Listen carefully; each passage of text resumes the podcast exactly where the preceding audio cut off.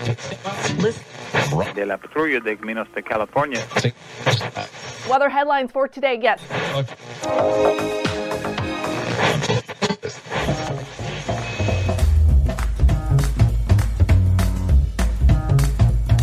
Welcome to the Revenue Generator Podcast, an I Hear Everything production. In this podcast, you'll hear how industry leaders integrate sales, marketing, product, and customer success into a single business unit with a common goal of optimizing their revenue cycle.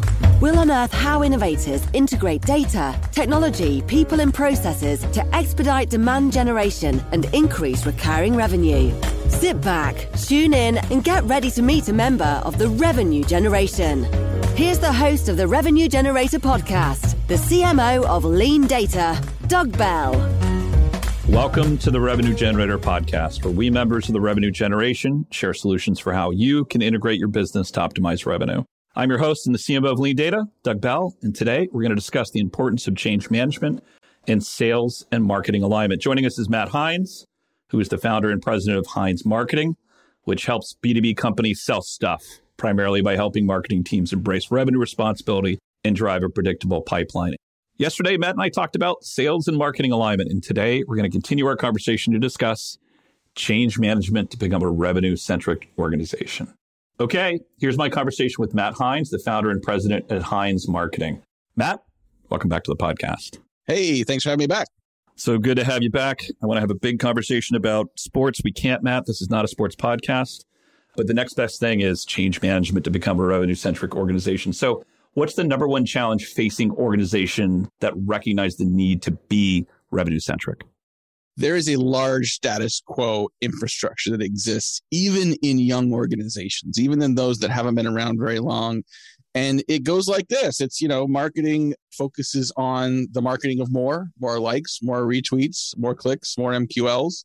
We have taught our teams that, the most possible leads, the lowest possible cost is most important. It's not just that we've taught our teams this, it's our leadership teams expect this. Our boards expect this. We have taught organizations to value the wrong metrics. And that doesn't mean that those metrics aren't important. It just means that those are leading indicators to the metrics that really matter. Separating your operational metrics from your impact metrics in marketing are what's most important. I think also many companies have a culture that, whether they're doing it intentionally or not, sets up sales to be the be-all, end-all and the independent revenue drivers. Meaning too many organizations, even if there are leads generated, sales believes they're on their own. They believe that what they get from marketing is a bonus and that they have to generate and close their own deals. And that is a culture that is perpetuated by leadership teams. It's perpetuated sometimes by the very boards that are managing both teams. So the idea that you need to create a culture change in these organizations to not only change how they perceive marketing, how they measure marketing, but create a safe place for the very marketers themselves to reinvent their jobs is critical. I know we can go into a lot of kind of depth around that, but look, we do a lot of this work with clients. We help a lot of companies build more predictable pipelines. The playbook is great, but if you create a playbook without addressing the people and the change management required, it is likely going to fail. You will fail.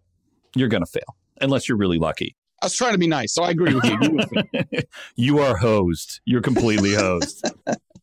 All right, so that makes a ton of sense. But I've got to ask, we've danced around this topic a little bit. What is a revenue-centric organization, and what are the hallmarks of a revenue-centric organization? Key to being a revenue-centric organization is more than just having everyone speak the same language, having everyone prioritize revenue events, getting closed deals, getting renewals, increasing lifetime value, increasing the efficiency and productivity and profitability of your customer relationships. It's also accepting that there are going to be things that you can't precisely measure as part of that, that generating marketing's contribution to that enterprise deal cannot be summed up in a pay-per-click report. Right? Or in a set of white paper downloads, that the body of work required to get that deal done may not be perfectly measured, but the intent is more important than the precision of how you do that. Sometimes the most important metrics you're tracking and the most important metrics you're pursuing are those that are the hardest to measure. But it's not about getting the best measurement. It's about driving towards the right outcome. And it's having an organization that realizes that credit for the deal is beside the point. The precise attribution of weighting of which team gets the most credit. This is a body of work that takes multiple sources in the organization to get the deal done. And I believe when you've got an organization, you got people and individuals who are making decisions based on revenue output versus vanity metrics. Even if you can't measure everything, you will have a more efficient team. You will have organizations that are working more closely together on the right metrics, prioritizing and triaging the right work within that to more efficiently hit your revenue numbers. So, Matt, I've got a little kind of pause happening in my head right now, right? So it's something I got to spit out for you here, because I feel like every organization is revenue centered. But what you're really saying is, not revenue-centered per se, but it is functionally revenue-centered. We talked yesterday about how there can be such massive disconnects between marketing and sales in terms of what they're measuring, right? What you're talking about ultimately here is you're talking about a failure on two parts, but you're also talking about a failure of organizations to be able to embrace change, right? So recognition's the first piece. I recognize I have a problem.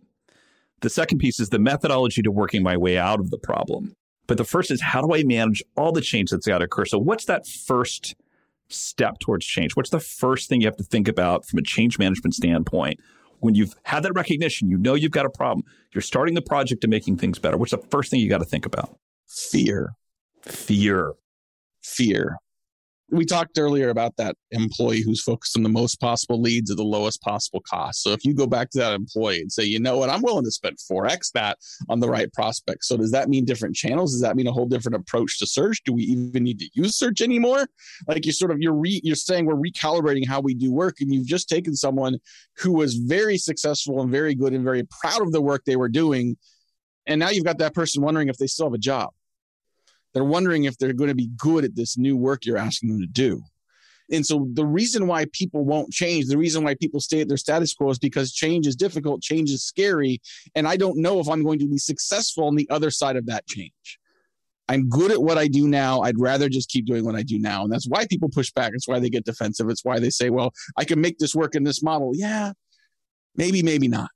And so the reason I say fear is that if you assume that the people you're asking to change are fearful of the process and fearful of the outcome and fearful of their job and fearful of their livelihood, I mean, really, let's take it down to the bottom of the pyramid here, right? Is to make it a safe place to do that, to admit to the team, we don't have all the answers. There's some benchmarks out there. There's other companies that have been doing this. We're going to learn from what they've done and hopefully not make the same mistakes or the same amount of mistakes, but we are going to make mistakes. Holy crap, we're going to fail on some of this, right? And it is okay. As long as we keep learning, as long as we keep moving forward. So you're not telling your team to fail, but you're telling them, I'm creating a safe place for you to learn, for us all to learn, to change the way we do things. As long as we keep talking, as long as we keep learning, and as long as we keep moving forward. So if you can take fear off the table for the people you're asking to change on sales and on marketing, you're going to have a team that more enthusiastically is willing to embrace this new ambiguous reality to figure out the right path forward. So yeah, I mean, you mentioned earlier, aren't most companies revenue centric? Theoretically, yes. Are most marketing and sales efforts revenue-centric? Not always. And so giving the team a safe space to make that transition and sort of, know that the sausage is going to be delicious, but it may not be pretty how it's getting made. Give them that time and let them embrace the suck for a while. So recognizing that change, and especially change as radical as what we're describing, will create fear. And maybe the second most profound type of fear somebody can experience, which is the fear that their career is under threat, that their job is under threat.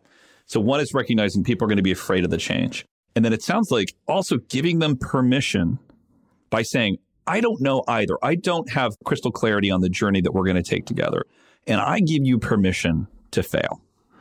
I give you permission to fail in the desire to change and change for the better. That makes a ton of sense. What else can people do to kind of help think about that change management process? What are the other hallmarks of recognizing and managing change? So we've gone into the negative and talked about fear. Let's take the opposite side. Let's talk about the hope. In a previous marketing world where we're focused on the marketing of more clicks, more likes, more leads, your job as a marketer literally never ends. The checklist of things to do goes on forever. The more stuff you do, the better you feel because you're measuring output and volume, not results. So if you now, instead of focusing on volume, you're focusing on results, you start to triage the right things. You start to have the ability to take some things off of your list to not prioritize and instead do other things. Strategy is choosing.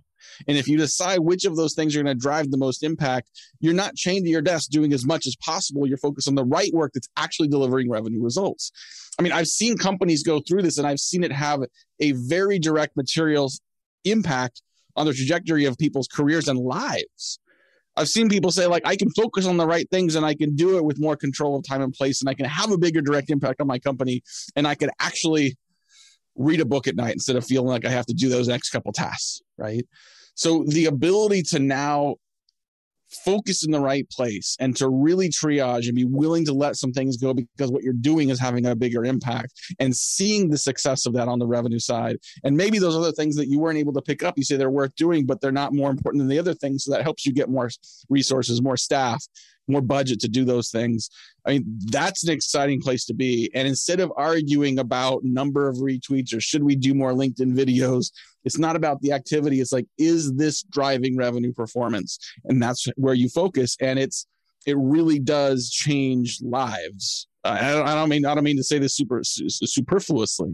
It really does change lives and trajectories for the people that are involved in that. Okay. I like that counterweight, right? So we recognize that there's a lot of fear we're generating because this is a pretty radical overhaul. At the same time, if we're doing this well, we're in a spot where you're actually doing less work and getting better results.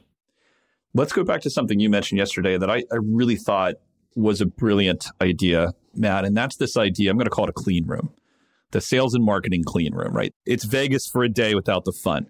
We're going to get together in a conference room and we're going to basically admit there's a certain amount of stuff we just don't know about and there's a certain amount of clearing the air. You're not following up on the leads. The leads are bad, this type of thing, right?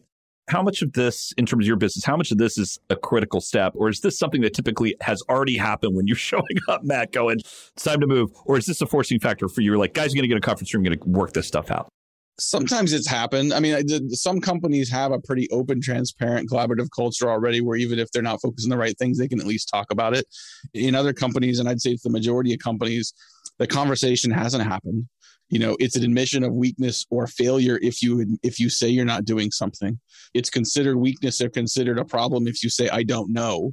In some companies, I've literally seen it's better to make something up and hope it's true than to say, I don't know. Well, now you're really in trouble, right? So, you know, having that clean room, having an amnesty day, having the ability to just like say what needs to be said and speak plainly and clearly about what is and isn't is a really important starting point. And it's not just on that clean room day. I mean, like 3 days later, something might come up. It needs to be okay for everyone from the CEO to the CMO to the digital marketing manager to say, I don't know. I don't know the answer to that question, or we've never done that before, or, you know, we've tried and we failed, or, you know, we have something, but it's not nearly sufficient enough. Like allow people to admit to each other that what you've done is not sufficient. And make it in a place, and we talked about sort of creating a safe place, create an environment where it is not only just okay to say those things, that it is rewarded and recognized. When you are rewarded for pointing out the things that you have done or may still be doing that are not productive, that are not successful, right? And I think the more you can create an environment that sort of questions itself without malice, without fear of repercussions, the more likely you're going to have teams that are recognizing quickly what isn't working, recognizing quickly programs that are not successful and making more rapid adjustments to increase your velocity and success moving forward. Some scary stuff in there, right? Because we're talking about process change, we're talking about perspective change, but really at the core of what you're talking about, Matt, is a cultural change. So there's a great catalyst, right? Somebody's recognized something. We've gotten together and we've said our piece and we've admitted to being uncertain. And now that culture has been created, how do you nurture and perpetuate that culture? How do you get the leaders to keep that going? Well, I think the more from the top it comes, the better. I mean, it's one thing to have a CMO or your marketing leader or your sales leader say it's okay to sort of have this honest dialogue. But if that's coming from the CEO, even better. If the leaders can exhibit that themselves, right? If you as a CMO can point out the places where in past jobs or ideally this job, we've not done things as adequately as we should have. If the CEO can do that as well, to point out, to lead by example that way, I think that's a really important place to start. And I also think I mentioned earlier, you know, the idea of sort of recognizing and rewarding this behavior. You know, I mean, like, you know, just this is a simple thing within our organization it's not really related, but, you know, like we give people PTO time, we want them to take it. And when they take it, we don't want to hear from them. We reward people for exhibits of our values. And I've joked with people only half jokingly that if we hear from you while you're on PTO, I'm going to take one of those rewards away. because it's really important. And like when I go on vacation, you're not going to hear from me either. So, you know, working by examples, you know, leading by example and the very things you're expecting your people to do is important.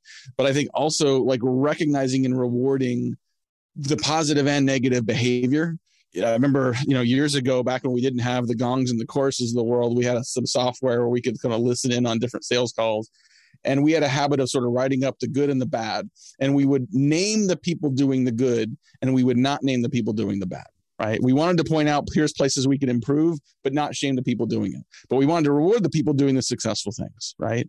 And so I think the more you create a habit of that recognition to continually improve and show people, and in some cases, you may even give someone a reward for failing if you want to reinforce this process, right? So you say, you know, listen, so-and-so did this, it didn't work, but they owned up to it and they figured out a way to fix it and we're already on the right track. Give them the Employee of the Week award. Show the rest of the team that you are rewarding not the output right away, but the way we're doing work, because that's part of the change that's going to get you to that better place. Those are amazing tips. So I feel like I'm one of these marketers that's looking at this going, you know, I've had some of these experiences in the past and I love some of the tips I'm getting, but I'm also one of these marketers that's incredibly fortunate to be in a spot where I don't have misalignment.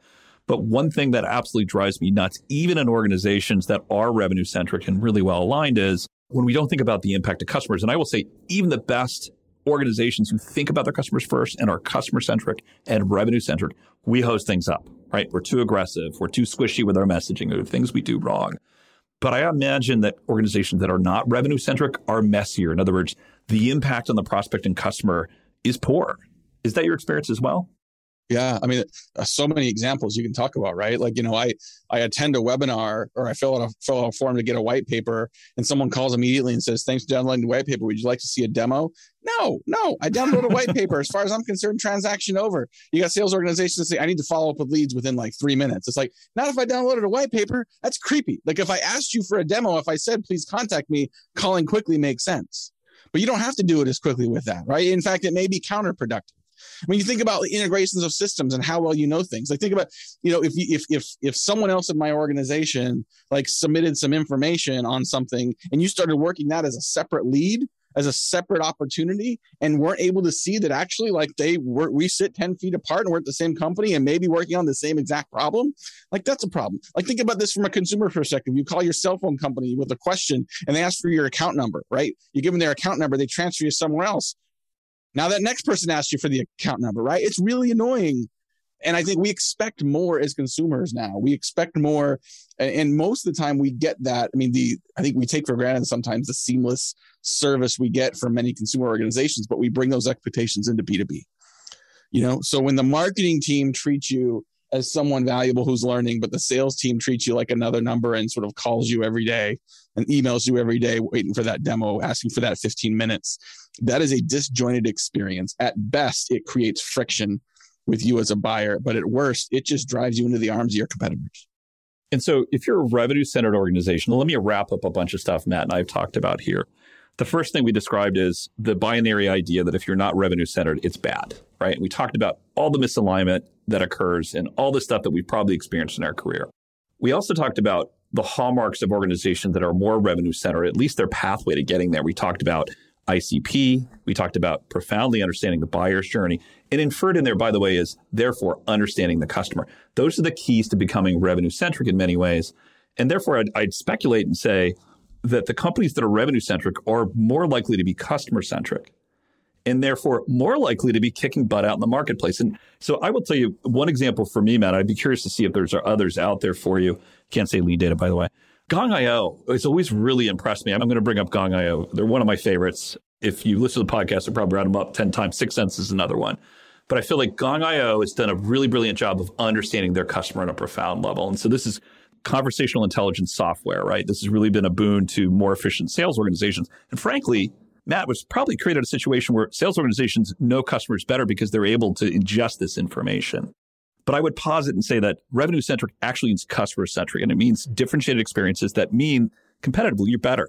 Matt, you're welcome. That's your pitch. I think that's slightly wordier than helping companies sell stuff. But would you agree that's ultimately where you land? It's not just revenue centricity, it's customer centricity, which makes you better. if you focus on what the customer needs and where the customer needs support, like the rest of it takes care of itself. The better you understand what they're trying to achieve, the better you understand their pains, the better, you know, you don't want to ask them what keeps them up at night. You want to tell them what keeps them up at night. And the better you understand how they work. I mean, even to the point of understanding like how they receive your stuff, right? Like, you know, you want the 15 minutes of their time and they're barely able to get through the day and pee every once in a while, right? And so, you know, the idea that they're going to be able to respond to your email, like if you understood your customer well enough, you'd know that that's not the case.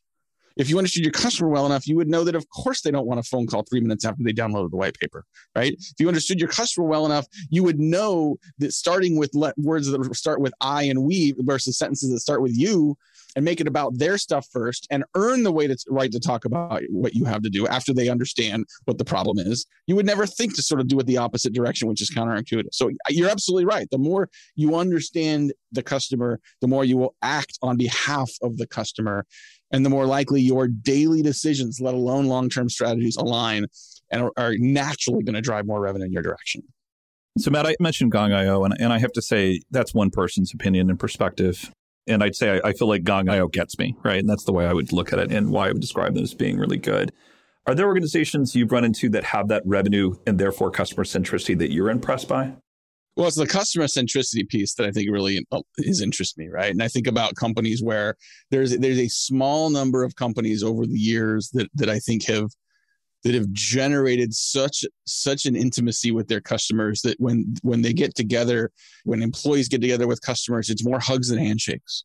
I think Keller Williams in the real estate space. I mean, Keller Williams is one of the largest real estate brands in the world now, and they came out of nowhere because they created a culture that cared. And for them, for the brokers, for the brand, their customer were the real estate agents and the brokers.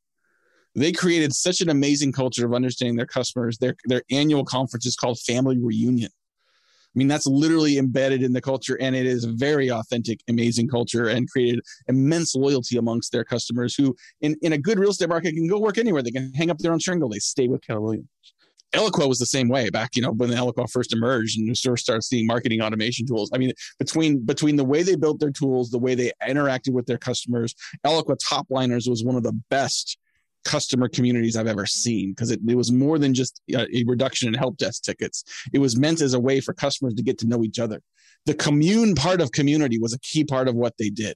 I know many companies that didn't change vendors. They stuck with Eloqua, not just because of the tool, because if they would have left Eloqua, they would have left more than tools. They would have left their friends in the community as well as at the company. Right.